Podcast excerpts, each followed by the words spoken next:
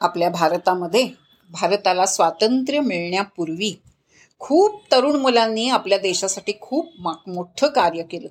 वासुदेव बळवंत फडके हे नाव तुम्ही ऐकलं असेल. त्यांच्या कार्याची छोटीशी गोष्ट मी दोन भागामध्ये तुम्हाला समजावून सांगणार आहे.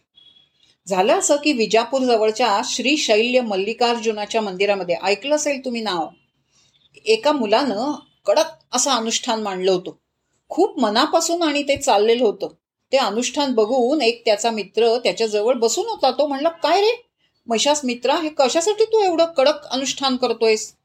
त्यावेळी तो म्हणाला हिंदुस्थानातील ब्रिटिश राजवट उलथून टाकण्यासाठी. बाप रे तो स्नोही म्हणाला अरे काय म्हणतोस तू? इंग्रजांविरुद्ध तुला बंड करायचे हो. मी पक्का निर्धार केलाय की मी इंग्रज राज्याचा विनाश करीनच मित्रा.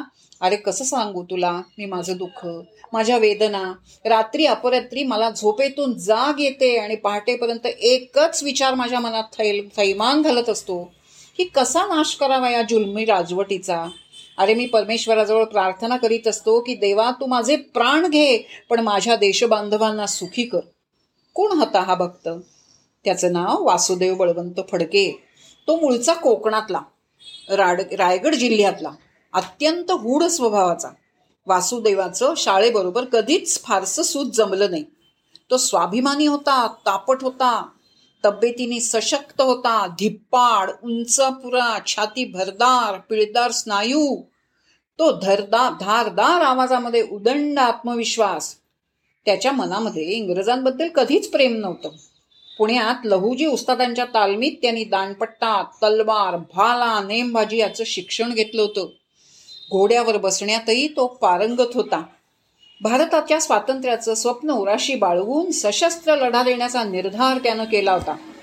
सुरुवातीला झालं असं त्यांनी प्रयत्न केले. गावोगावी हिंडून त्यानं जनजागृतीसाठी आणि जनप्रबोधनासाठी सभा घेतल्या. आपल्या पहाडी आणि धारदार आवाजात लोकांना मदतीचं आवाहन केलं.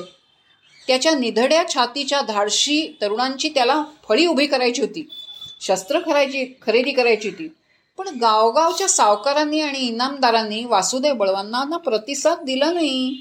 कारण ते सगळेच इंग्रजांचे आश्रित होते हो त्यांच्याच पोळीवर जगणारे. ते काय मेंढे होते? स्वराज्याची स्वातंत्र्याची कल्पना त्यांना मानवत नव्हती रुचत नव्हती. मग मात्र बळवंतानं ठरवलं आता यांच्याशी यांच्याशी घरावरच आपण छापे टाकायचे त्यांनाच लुटायचं. काय केलं असेल त्यांनी? छापा सत्र सुरू केलं. काय केलं ते पुढच्या कथेमध्ये बघूया.